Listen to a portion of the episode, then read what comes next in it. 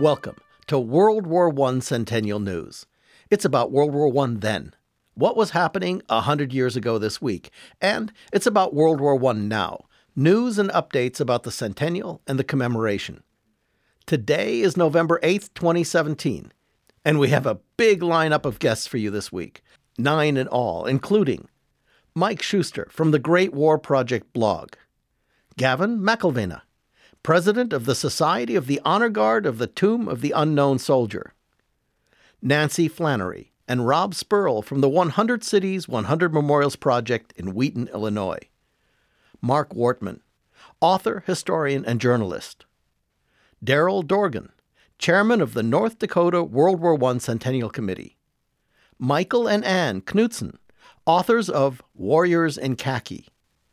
And Catherine Akey, the show's line producer and the Commission's social media director. World War I Centennial News is brought to you by the U.S. World War I Centennial Commission and the Pritzker Military Museum and Library. I'm Theo Mayer, the Chief Technologist for the Commission and your host. Welcome to the show.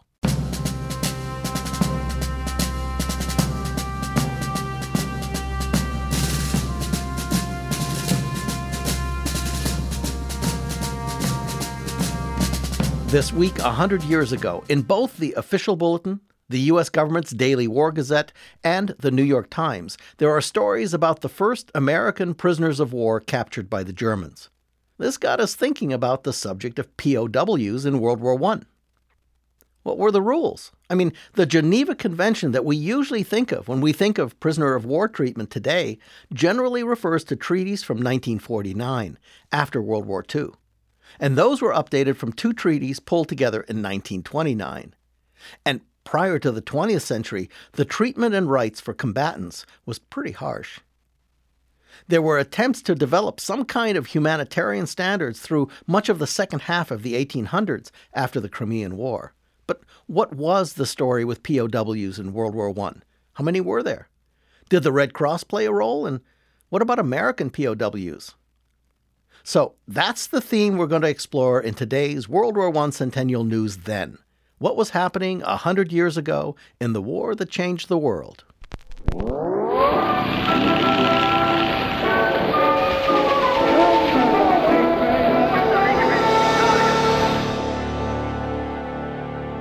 It's the first week of November 1917.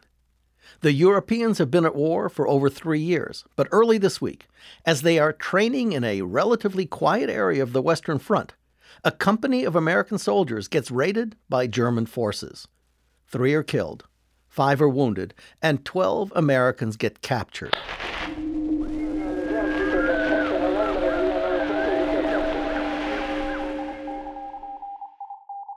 Dateline Sunday, November 4th, 1917. The headline in the New York Times reads Attack before daylight. Forces in training held small salient of the front line trenches. Pershing tells of loss. And the story reads Armed forces under the American flag have had their first clash with German soldiers in an attack which the Germans made on the first line trenches, which the United States troop had taken for instruction. Three Americans were killed, five wounded, and 12 captured. Now, the Germans respond to the incident with a taunting article in Berlin's Lokal Anzeiger newspaper. Dateline, Sunday, November 4, 1917. Another headline in the New York Times reads Berlin rejoices over American prisoners. Lokal Anzeiger newspaper extends welcome. The story goes on to read the Berlin newspaper played up the capture of the Americans in their headline under the captions, Good morning, boys, and goes on to include, Three cheers for the Americans. Clever chaps they are. It cannot be denied. Scarcely have they touched the soil of this putrefied Europe when they are already forcing their way into Germany. It is our good fortune that we are equipped to receive and entertain numerous guests, and that we are able to provide quarters for these gentlemen. However, we cannot promise them donuts and jam, and to this extent they will be obliged to recede from their former standard of living. Above all, they will find comfort in the thought that they are rendering their almighty president, Mr. Wilson, valuable services, inasmuch as it is asserted that he is anxious to obtain reliable information concerning conditions and sentiments in belligerent countries. As Americans are accustomed to travel in luxury and comfort, we assume that these advanced arrivals merely represent couriers for a larger number to come we are sure the latter will come and will be gathered in by us. And the propaganda war is in full swing on all sides, as exemplified in an article published in the U.S. government's official bulletin.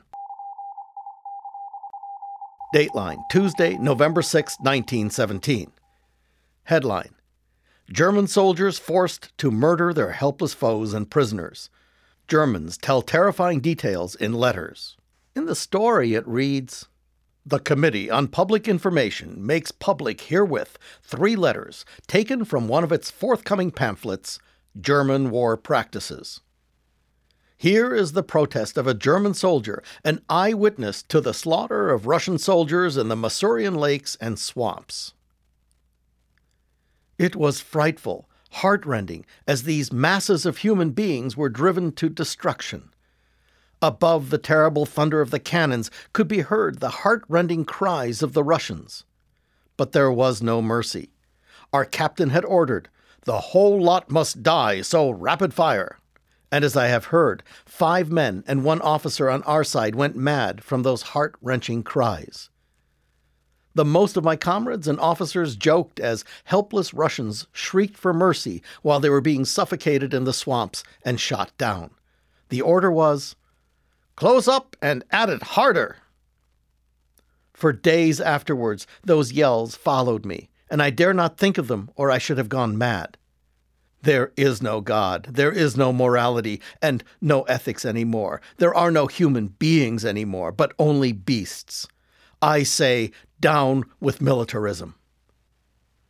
This was from a letter by a Prussian soldier, as reported by the U.S. government. Now, from a Wikipedia entry entitled World War I Prisoners of War in Germany, it states From the beginning of the war, the German authorities find themselves confronted with an unexpected influx of prisoners. In September of 1914, at the beginning of the war, 125,000 French soldiers and 94,000 Russian soldiers are made captive. Early the following year, in 1915, the number of prisoners held captive in Germany reaches 652,000 and then rises even more quickly. From February to August 1915, it goes from 652,000 to 1,045,000. One year later, in August of 1916, it reaches 1.6 million, and then reaches just over 2.4 million prisoners of war by October 1918. This experience gives Germans a strong foundation in the implementation, operation, and exploitation of large POW and labor camps, know how they will exploit again in the future. Preparing to deal with American POWs, the U.S. government makes plans with the American Red Cross to help care for our captured doughboys. Dateline, Wednesday, November 7, 1917. The headline of the official bulletin reads Red Cross plans to feed U.S. prisoners in Germany. The story goes on with Arrangements for supplying food and clothing to American prisoners of war in Germany have been worked out in detail by the War and Navy departments and the American Red Cross. Since the beginning of the war, England and France have met Germany's inadequate care of its prisoners by sending supplies of their own, and in the main, the system has operated successfully. To support American soldiers and sailors who may be captured and confined in German prison camps, the dispersing agent of the Red Cross at Bern, Switzerland, will be supplied with 4,500 tons of food immediately. This will comprise 1,800,000 individual rations, or enough to feed 10,000 men adequately for six months. Now, surprisingly, these preparations are overspecified. The fact is that the U.S. POW count winds up being pretty low at just above 4,100 soldiers, even with over 2 million soldiers in the field. This may speak to the nature of the American Expeditionary Force's campaign style and few battles where the forces are captured wholesale. Contrast this to the currently ongoing Battle of Caporetto, where 265,000 Italian soldiers are captured by the Prussians. And speaking of the Battle of Caporetto, two names pop up connected to that battle that our listeners may be familiar with. Supporting the Austrians is a young German captain who will emerge in World War II as a major military strategist, Field Marshal Erwin Rommel, the Desert Fox. On the U.S. side, there's a young ambulance driver who will emerge after the war as one of the giant figures of literature, Ernest Hemingway, who was wounded in this battle and used his experience as a basis for his 1929 novel, A Farewell to Arms. These notes on the Battle of Caporetto were sent in to me by my cousin Michael, who's a military cryptologist, and who wanted to point out that the use of SIGINT, or signal intelligence, strategic decoding of battlefield radio communications, played a key part in Caporetto, used by the Austrians to wipe out and capture Italy's artillery. But perhaps the biggest and most impactful story a hundred years ago this week is the end of the war on the Eastern Front, as Russia formally drops out of the fight. Mike Schuster, former NPR correspondent and curator of the Great War Project blog, is here to tell us about it. Welcome, Mike. Thanks, Theo. The headlines 100 years ago the Bolsheviks seized power in Russia. War on the Eastern Front is over. Lenin and Trotsky announce end to hostilities. And this is special to the Great War Project. The Russian provisional government is collapsing, and reports historian Martin Gilbert it was too late to restore the disintegrating situation. Nothing could counter the great swell of anti war opinion. On this day, a century ago, it was learned in Petrograd that Russian troops on the Baltic front had thrown down their arms and begun to fraternize with their German enemy. The provisional government in Petrograd, the Russian capital, orders the 155,000 strong Petrograd garrison to go to the front Reports Gilbert they refuse under pressure from the Bolshevik Military Committee. The following day, the government of liberal Alexander Kerensky is ordered to enter the city. On November 6th, they refuse. At the same time, reports historian Gilbert, the Bolsheviks occupied the principal buildings in the capital, the railway stations, the bridges over the River Neva, which runs through the city, the state bank, and most importantly, the telephone exchange. The second revolution, the Bolshevik Revolution, is at hand. On November 7th, a century ago, more than 18,000 Bolsheviks surrounded the provisional government ministers in the Winter Palace, defended by a mere thousand soldiers. More than 9,000 revolutionary sailors entered the city, then 4,000 anti Kerensky soldiers. More firepower enters Petrograd and takes key strategic positions. Warships also take up key positions and announce their support for the Bolshevik Revolution. The cruiser Aurora, anchored in the city and controlled by the Bolsheviks, announces it will open fire on the Winter Palace. It fires off blank charges, but the city is shaken. The Bolsheviks overrun the palace, reports Gilbert, scattering its defenders. Vladimir Lenin is elected chairman, putting him in charge of the Russian capital. Leon Trotsky is named Commissar of Foreign Affairs. It could not possibly last, declares the daughter of the British ambassador, an observer of these extraordinary events. It could not possibly last.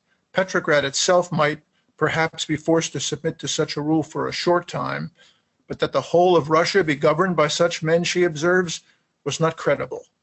Hardly so, reports historian Gilbert. The six month old provisional government had been swept away as assuredly as the Tsar had been swept away before it. In Moscow, Red Guards occupy the Kremlin.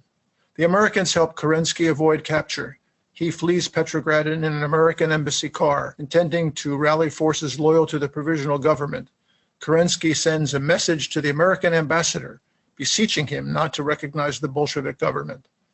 On November 2nd, a century ago, the new government announces a decree of peace. Lenin reads it to a delirious crowd.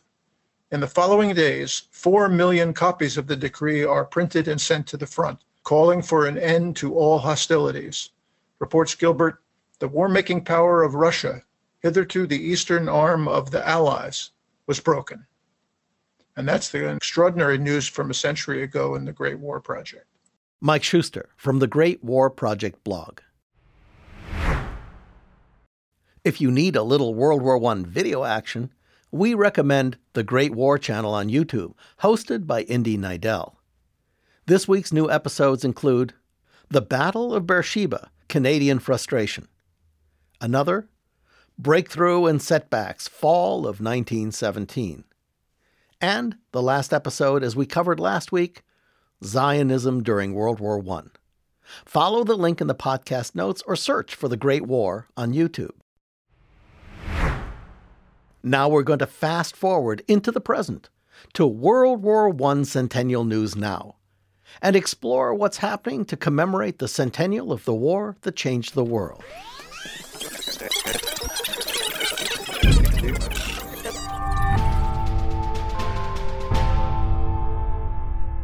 On this Veterans Day weekend, we're going to start with a special guest, retired Sergeant Major Gavin McIlvenna president of the Society of the Honor Guard for the Tomb of the Unknown Soldier. One of the most iconic images of remembrance during any memorial or Veterans Day is the Tomb of the Unknown Soldier, guards at attention, rain or shine, honoring our fallen with the serious, heartfelt solemnity and devotion to the duty that they're performing. Gavin has been one of those guards, and it's our privilege to have him here with us today to give us some insight into those men and women, that life, and the job that they do. Welcome, Gavin. Thank you, Taylor, and thank you for having me on. Gavin, how did the tradition of honoring an unknown soldier begin, and what was the idea behind it? Well, back in 1920, both Britain and France honored their unknown warriors from World War I in respective ceremonies on November 11th. And Congressman Hamilton Fish of New York created legislation that was calling for the selection, transportation, and burial of an unknown soldier from the American Expeditionary Forces to be buried in Arlington National Cemetery. Congress approved this in early of 1921, and the U.S. Army Quartermaster Corps began the process of identifying an unknown soldier in France and then bringing them home to Arlington. Congressman Fish intended the Tomb of the Unknown Soldier to be a focal point for all Americans, bringing them all together, and its meaning not just limited to the Great War and the exclusive claim of that war's veterans. Bestowing honor on the Tomb of the Unknown Soldier has evolved over the years, uh, as initially designated to give closure to those whose loved ones and very identities were lost on the field of battle. And over time, it has evolved into a national shrine that honors all who have made that ultimate sacrifice. So, for those who stand guard over the unknown soldier, what does it mean to them? Well, the Sentinel's mission is to maintain the highest standards and traditions of the United States Army and this nation while keeping a constant vigil at this national shrine and preventing it from any desecration or disrespect. We know that the tomb and the unknown soldiers allows many families across the United States. It gives them a place to come and remember their loved one who did not return home from war, regardless of what war they fell in. Tomb guards want Americans to look past the sentinel who walks the mat and reflect on those unknown soldiers that are buried on the plaza and, and what they individually represent. Each sentinel develops their own bond with the unknown soldiers that they stand watch over. And for me, it was my way of ensuring that their sacrifice would never be forgotten. And it was a, small gesture of thanks, allowing for my family to live in a country in a manner that we do now uh, by unknown Americans who gave their tomorrow for our today. Gavin, are there unknowns from multiple conflicts or just World War One?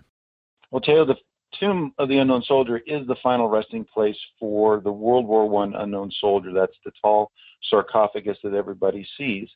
But just to the west are three crypts, and in those crypts, uh, you have the World War II and Korean War unknown soldiers that were buried uh, in 1958.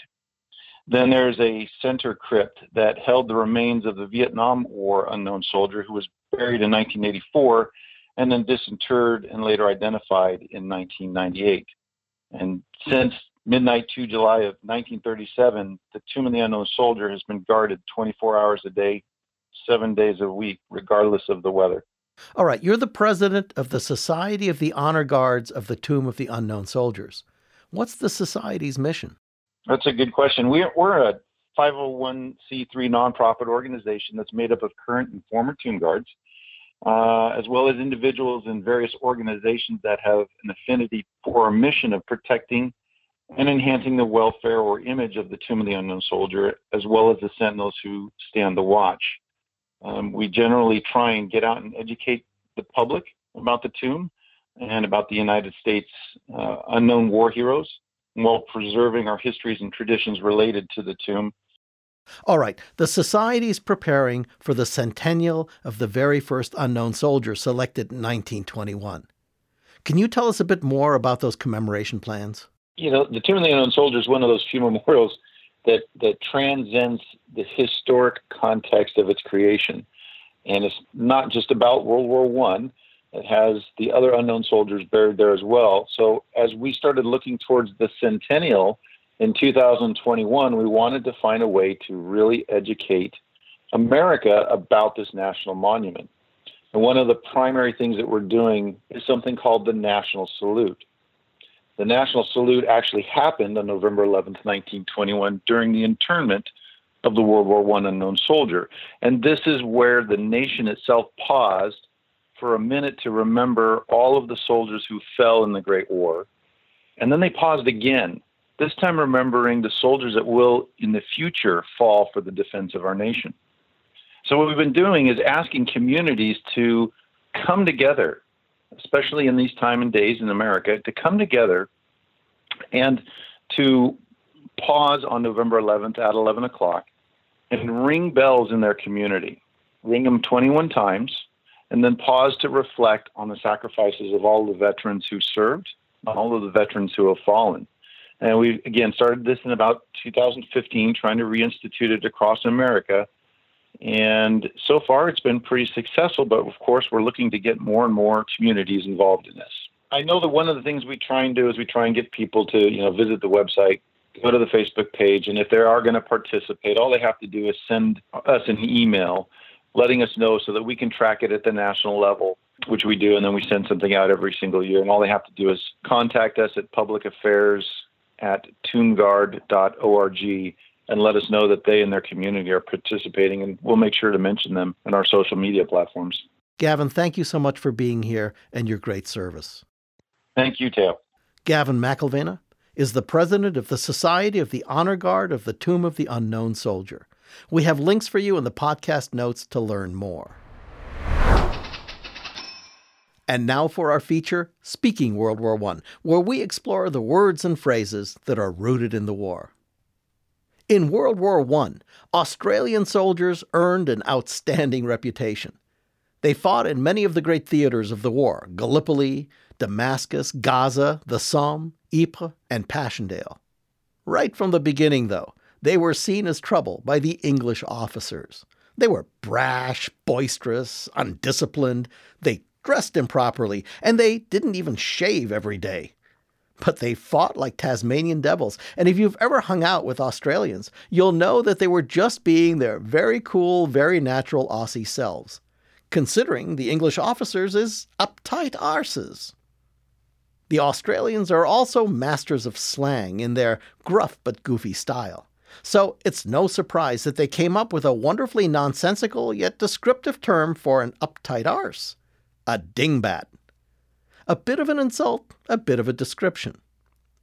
The word dingbat has an earlier origin, being used since the early 19th century, much like the word thingamajig, a placeholder when you don't quite know what to call something. Today, the word's main use is as a computer type font filled not with letters, but with symbols, shapes, and objects. So if you always thought of dingbat as a fancy asterisk, in World War I, it's simply a different kind of asterisk. See the podcast notes to learn more. Moving on to our 100 Cities 100 Memorials segment about the $200,000 matching grant challenge to rescue and focus on our local World War I memorials. To start, we just have to plug the fact that we're now taking grant applications for the second round. We have matching grants to give away, but you need to submit the application before January 15, 2018. Go to ww1cc.org slash 100 memorials to learn more about it. Now this week, we're profiling the World War I obelisk in Wheaton, Illinois. one of the first 50 awardees of the 100 available grants. With us to tell us about their project are Nancy Flannery, chair of the City of Wheaton Historic Commission, and Rob Spurl, director of Parks and Planning, Wheaton Park District. Welcome to both of you. Hello. Thank you, Theo. Nancy, in your grant application for the 100 Cities, 100 Memorials, you said, quote, the U.S. participation in World War I not only changed the population of Wheaton, Illinois, it defined Wheaton as a community willing to fight for its beliefs. Unquote. What did you mean by that? Well, Wheaton is a very interesting place. It was founded basically as a small agricultural community, which was enhanced commercially when the Galena and Chicago Union Railroad went through Wheaton two factors came in. One was the presence of Wheaton College, which always had a very driven mandate to support certain causes such as abolition, women's rights, and reform issues. And we also had Robert McCormick, who was a Wheaton resident and who, of course, became Colonel Robert McCormick, uh, the Big Red One, the 1st Infantry Division. So Wheaton, when World War I came about, really responded to the call. The women of Wheaton organized in a way that you would not believe. The men of Wheaton volunteered. We, even though we had a population of about 3,500, 500 men enlisted from Wheaton. It was an overwhelmingly patriotic response here. Uh, Nancy, how did the obelisk come about? Well, in part, that was because of Colonel McCormick. Colonel McCormick used his position as owner of the Chicago Tribune to really promote the Road of Remembrance idea.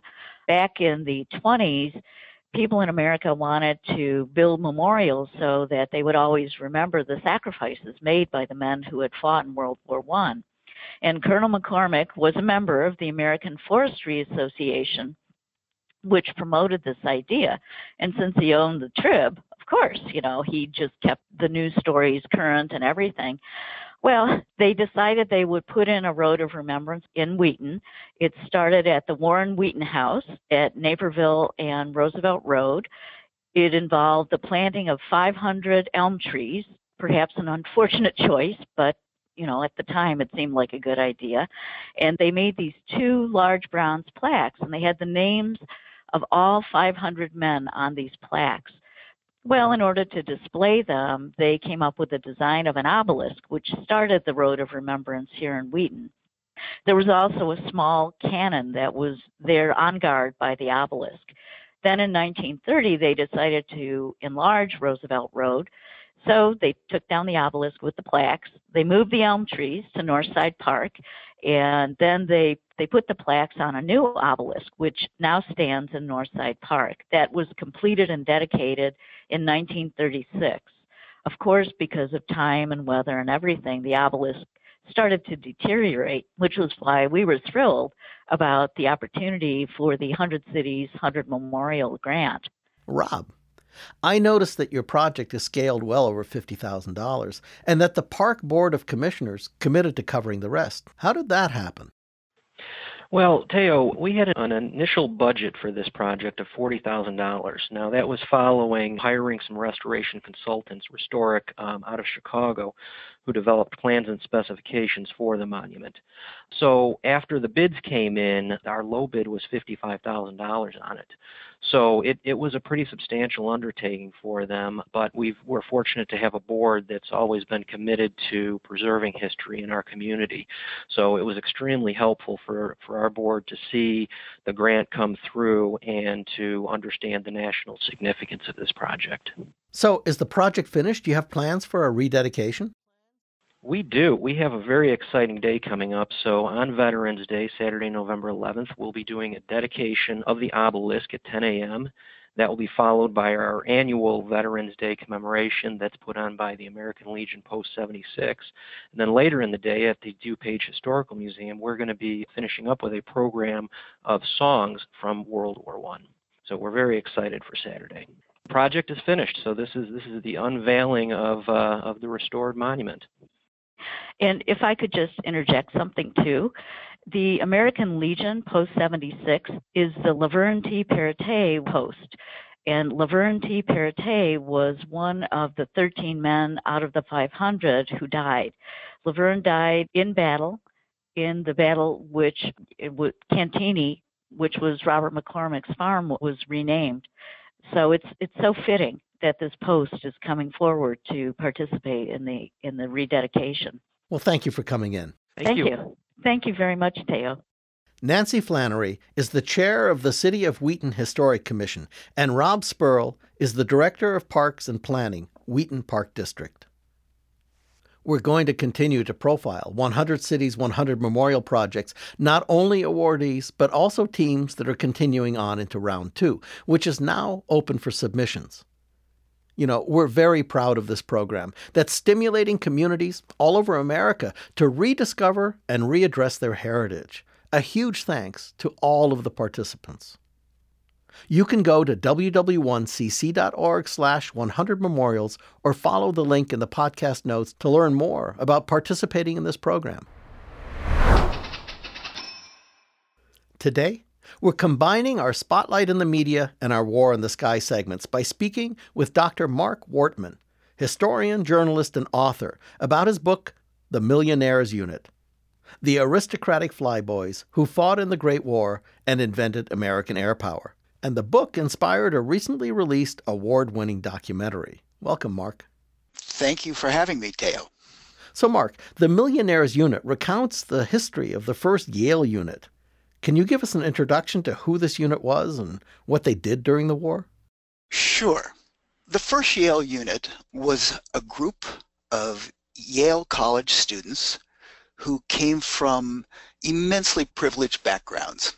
In 1916, they believed that the U.S. was going to get into World War I, and the United States had little or no preparation for that war. And so they being among the most privileged young men in the country. Uh, one was a Rockefeller, one was a Taft, one was the son of the head of J.P. Morgan and Company, another was the son of the head of the Union Pacific. Uh, they decided to use their own family funds and form a private air militia. They started off as a summer flying club. They returned to Yale College, where they formed a campus flying club that grew to be 28 members. And when the U.S. was going into the war, even before April 1917, they were called up as the first Yale unit and they enlisted en masse. They became the founding squadron of the U.S. Naval Air Reserve. And as the U.S. went to war with, at that time, far fewer than 100 naval pilots, they all formed what became the nucleus of the Navy's air service in the war. Out of this group came the first American in uniform to fly in France, the first American to fly a heavy bomber, the architect of the first U.S. strategic bomber force, the Navy's first air ace in its entire history, and the first U.S. aviator to give his life in air combat. They had an enormous impact in the brief time in which the U.S. was at war in Europe. And then those who survived the war went on to play leading roles in the rise of U.S. air power. Every single Assistant Secretary of War and Navy for Air right through World War II came from this group, as did the Secretary of Defense during the Korean War. They had just a tremendous impact on both the Great War itself, World War II, and the U.S.'s growth into a, a great power in the world. Uh, Catherine wanted to put in this question How did this group end up in the Navy Air Service rather than the Army Air Service? Yeah, that's that's a great question. In 1916, there were a group of aviators, as I should say, Navy men, including Admiral Robert Peary and an amateur pilot named John Hay Hammond, who, along with others, uh, thought that the U.S. needed to have a coastal patrol to protect its shores from the possibility of U-boat raids against American ports. And they thought, what better than to create a reconnaissance patrol, flying boats, so that they could patrol along the U.S. coast. Now, they quickly developed into a much more sophisticated idea that they would train actually to fight in the war itself. Mark, we've provided a link to our listeners to learn more about your book and about your audiobook on Audible. But let's talk about the documentary for a minute. How did that happen? Sure. Yeah, it's it's actually a wonderful story. One member of this group, a flyer named John Vorys, who was later a 10-term congressman, his grandson lives in Southern California. He was in a bookstore. He happened upon a pile of copies of my book, The Millionaires Unit, and he looked at the cover and he said, My God, that's my grandfather there. There's a picture of the first dozen members of the first Yale unit, and he recognized his grandfather from when he was a 20 year old in this group. This guy's name is Ron King. Ron is a filmmaker he got in touch with me and asked if anybody was going to be making a documentary about it. And he said he wanted to do it. It took years for him and his partner Darroch Greer to put it together, but they succeeded in creating a beautiful documentary with some of the best cockpit footage ever created of World War I flyers. Here's a clip from the film's trailer that just came out last week. In the summer of 1916, two college juniors from Yale started an air militia in preparation for America entering World War I. This was a group, affluent young men, who voluntarily took up the challenge. They didn't have to. If the United States was going to war, they wanted to take part and they wanted to the men of the Yale Flying Club, they felt they were privileged. Being the son of one of the most powerful men in the world. And had an obligation to duty, honor, country. He saw the war in many ways as a higher calling. They all stepped up to the plate. The savvy one, the fashionable one, the football player, the quiet one. They flew hard and they played hard. He liked a good time, he liked the girls. The war was the greatest adventure of his life. These daring young aviators became the first to fly for the United States in World War I. This was just 13 years after the Wright brothers. The young Yale flyers couldn't wait to get at the Germans. They talked about the excitement, the danger, the fear, nerves of meeting the enemy for the first time. Unfortunately, fighting some of the very best pilots in their best airplanes. Some of them making the ultimate sacrifice. Mark, it's a fascinating story about young men who used their privileged position in life to do what they clearly believed was the right thing, their duty. And the impact that they had still echoes today. Thank you so much for bringing us the story. Thank you, Theo. It's been a privilege to speak with you. Dr. Marc Wortman is a historian, journalist, and author. The Millionaires Unit, and accompanying documentary are linked in the podcast notes. This week, in our updates from the States, we want to congratulate the World War I Centennial Committee from the Rough Rider State of North Dakota. They've just launched their website at ww1cc.org slash North Dakota, all one word, all lowercase. We invited North Dakota World War I Centennial Committee Chairman Daryl Dorgan to join us. Welcome, Daryl. It's great to be with you. Daryl, tell us about your state World War I committee. How did it get established in North Dakota? Well, it was a long time coming. Uh, for some reason or another, the previous governor that we had in North Dakota had never appointed anyone. And about uh, six months ago, uh, they came to me and asked me if I would do it. And so it's a committee, and uh, I started making phone calls, got a, a bunch of other people to join us, and we're off. We're running. We got the website up. And uh, even more exciting than that is this week, most of the newspapers in North Dakota will be carrying a special edition on World War One and the state's participation in it, who served in it, who died in it. Well, because as the chief technologist, I helped support the process, I was fascinated to learn that the North Dakota website was built by a Microsoft hackathon. That's totally unique among our state publishing partners. How did that happen?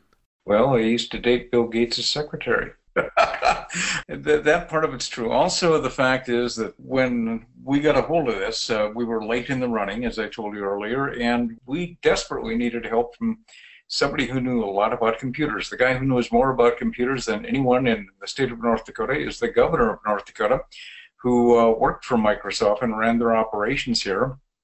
I had been a reporter for 25 years, and on a Saturday night, I simply uh, texted him and told him what my problem was. And uh, he texted back within 15 minutes and said, within 15 minutes, someone from Microsoft will be contacting you.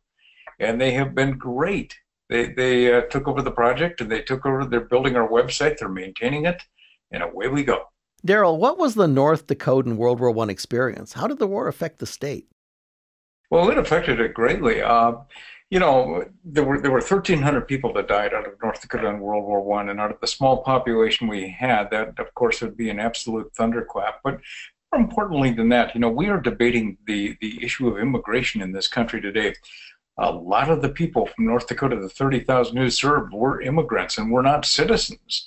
And specifically, you can point to the Native Americans who are very proud of their heritage and are warriors they were not even U.S. citizens yet. They were the first to step forward, among the first. Others were people who came to North Dakota to become homesteaders. And they came from places like Germany and Europe, Hungary, and they were buying into to becoming an Americans. They wanted a piece of the American dream. They stepped forward. So it, it was a, a, a big time in North Dakota. We, we even had uh, a sedition trial in North Dakota North Dakota became very patriotic overnight, and it was an interesting time. A lot was going on. It pulled this state together. We were a very young state at the time, but it pulled us together, and, and away we went and became part of the world. All right, you've told us some about it, but what are some of the committee's key projects in the coming year?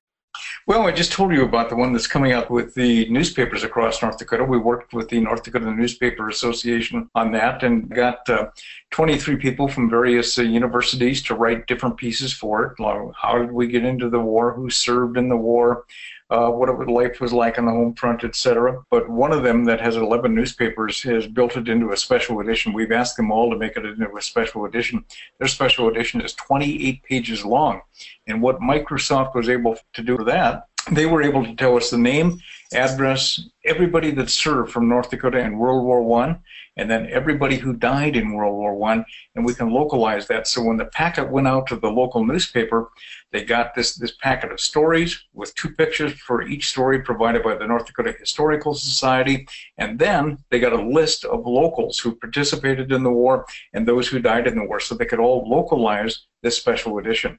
We're doing that. That's the first big thing. The next thing we've got is there was a memorial trees project uh, started in North Dakota following World War One, where trees were planted and they had markers put on them, listing names of peoples and units. Most of those have been lost. We are now going back and trying to recover those and finding a lot of them. Also, with memorials across the state, we are now cataloging those and bringing them back and, and fixing them, repairing them. We've got a big event uh, planned next year for the International Peace Garden. It lies on the Canadian North Dakota border, and hopefully, we'll get a big event going up there uh, because that was our big ally, and it's the largest unprotected border in the world and uh, several other celebrations that are planned around the state. One of them, which is kind of unique, is we intend to try and get uh, every veterans organization in most small towns in North Dakota have a veterans group, and they have uh, a place to gather, which is kind of the social center. But we intend to ask them to go to their school districts and tell those school districts why. For instance, in my hometown, it's the Ulmer Zeke American Legion Post no one there can really tell you why a hundred years later why it got that name. I can because I'm kind of a history buff, but they can use that to go and tell kids in schools. This is why it's the Ulmer Zeke American Legion Post. This is how it got the name, and it leads them into a World War One thing. So we can start talking about World War One again today. Thank you, Daryl. Love to come on anytime. Okay. Daryl Dorgan is the chairman of the North Dakota World War I Centennial Committee. Follow the North Dakota Committee by heading over to ww1cc.org slash North Dakota or follow the link in the podcast notes. For our next story, we're going to stay in the Dakotas and look more into the service of those states and specifically the World War I service by the Native American population. Michael J. Knutson and Ann G. Knutson are a husband and wife writing team and authors of multiple books on local World War I history in North Dakota. Welcome, Knutsons. Thank you. Glad to be here, Theo. Michael, how did the two of you end up writing books about the service of North Dakotans in World War One? Uh, not long after my wife joined the North Dakota Air National Guard, I became interested in military insignia and military medals, and I discovered that after World War One, a number of communities in North Dakota gave out medals to all the veterans from their area.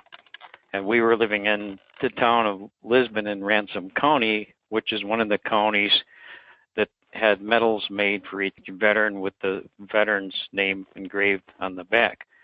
And I became curious to find out how many veterans were being honored. So it took me several years just to track down all that information. It turned out as around 600 men and women. And in the process of, writing that book, somebody else from Bismarck here had found some photos of some Native Americans from the Fort Yates area on the Standing Rock Indian Reservation. And they realized that nothing had been written much yet about the Native American servicemen, and there weren't very many people that were interested in doing research on World War One. So they asked me if we would do that. Well, I said, you know, I never lived on a reservation. I wasn't sure that I could do justice to the the job, but they uh, kind of persisted, and we decided, well, we'll we'll do our best and see what happens.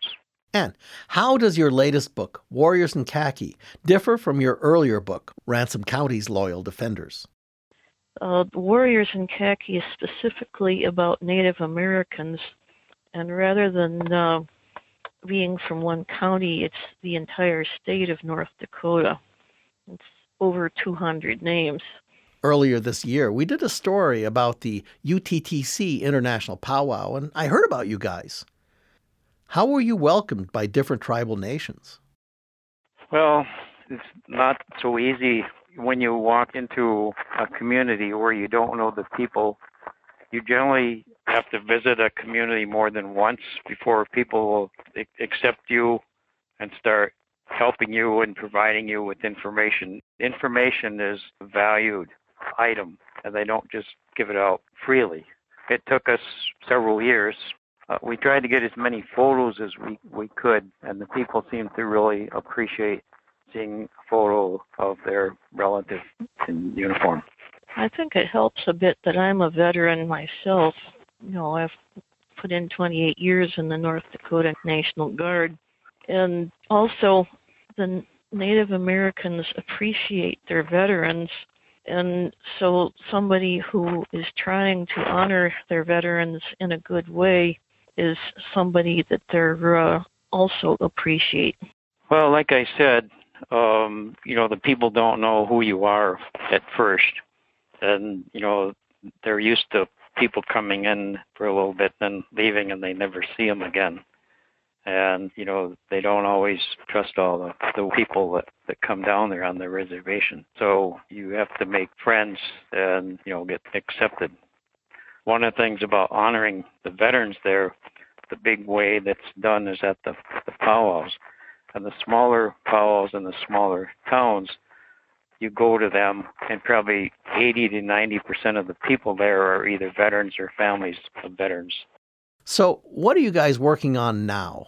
Yeah, we're currently working on a book about the Native Americans from South Dakota who served in World War One uh, you may not be familiar with it, but the Standing Rock Reservation is, is one of many that crosses the state line from South Dakota to North Dakota. And a local guy down there pointed out to us that it was a little bit unfair to honor the veterans from half of the resident and ignore those from the other half. And he had a point, so we're fixing it. These reservations basically were created before North Dakota became a, a state. They're one reservation. They don't see that imaginary state line that runs through the middle of it. So well, they they see it, but they're they're one group. Even if some of them are physically here and some physically there on different sides of the line. By, by the way, just to throw something else in, the Lakota and Dakota and Nakota were among the people that were used as code talkers in World War One. A lot of people think of code talkers, they think of Navajos in World War II, but there were actually something like 30 Native American groups that were used as code talkers in different wars, but nobody's heard much about the ones in World War I because they were told to keep their mouths shut, and they did. They were fast, they were accurate, and they were never broken. The British broke the Enigma code in World War II, and the Americans broke the Japanese codes, but nobody ever broke the native language codes. Michael, Anne, thank you for your time and your great books. Sure. Our pleasure, Theo. Yep. Michael J. Knutson and Anne G. Knutson write books about the Dakotas and the history of the region. You can find their website as well as their books in the link in the podcast notes. As we were prepping this week's section on articles and posts, I decided to take a quick look to see how many articles and posts we have on our website at ww1cc.org. And just at that very moment, one of our interns, Eric Squazen, hit the enter button on article number 3600. Now, everything that's published on our website is mandated to be preserved in perpetuity by the U.S. government as a document of interest to the American people. And I'm proud to report we have lots and lots of stuff about World War I gathered here. And since we travel freely in time and space on this show, a little shout out to our friends in the future who are going to be running the bicentennial of World War I.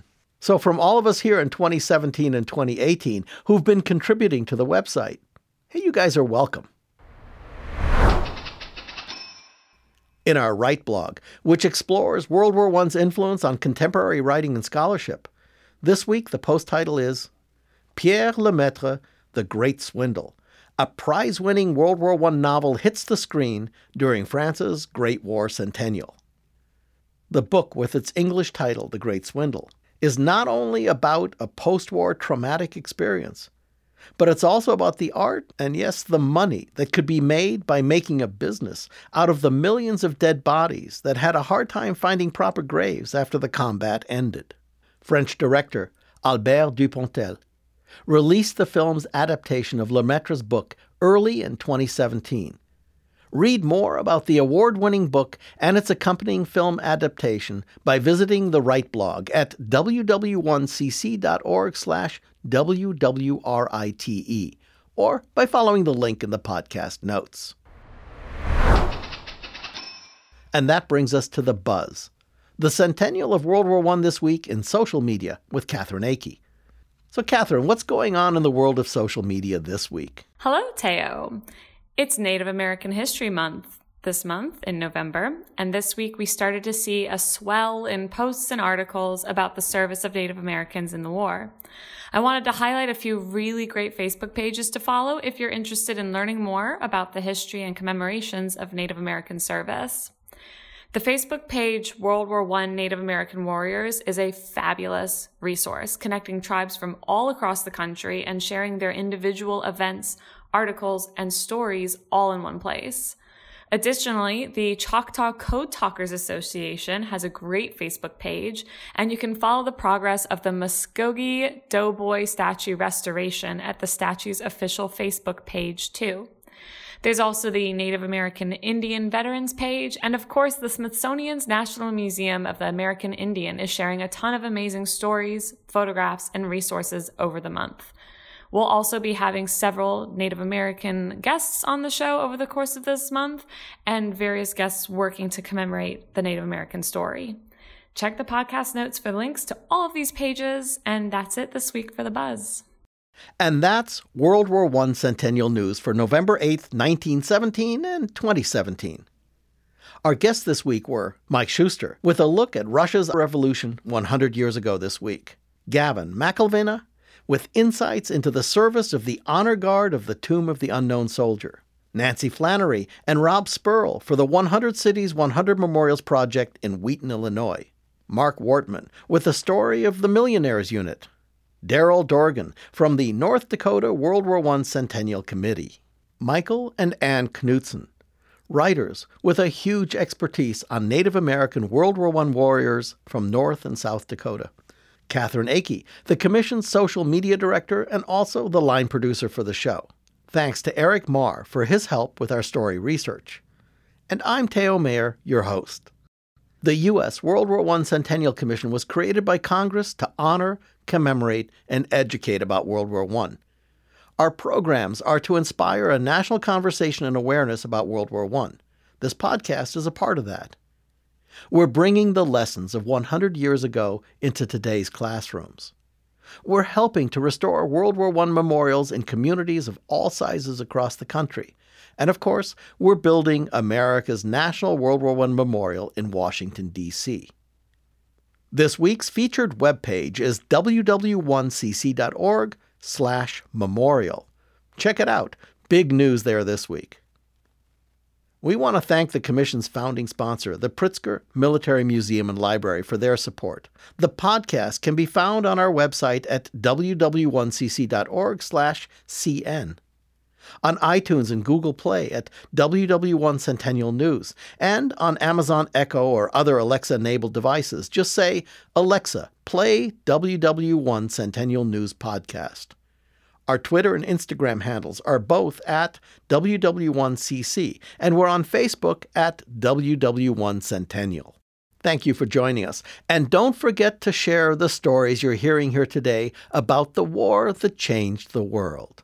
It's time for every boy to be a soldier, put his strength and courage to the test. It's time to place a musket on his shoulder and wrap the stars stripes around his breast.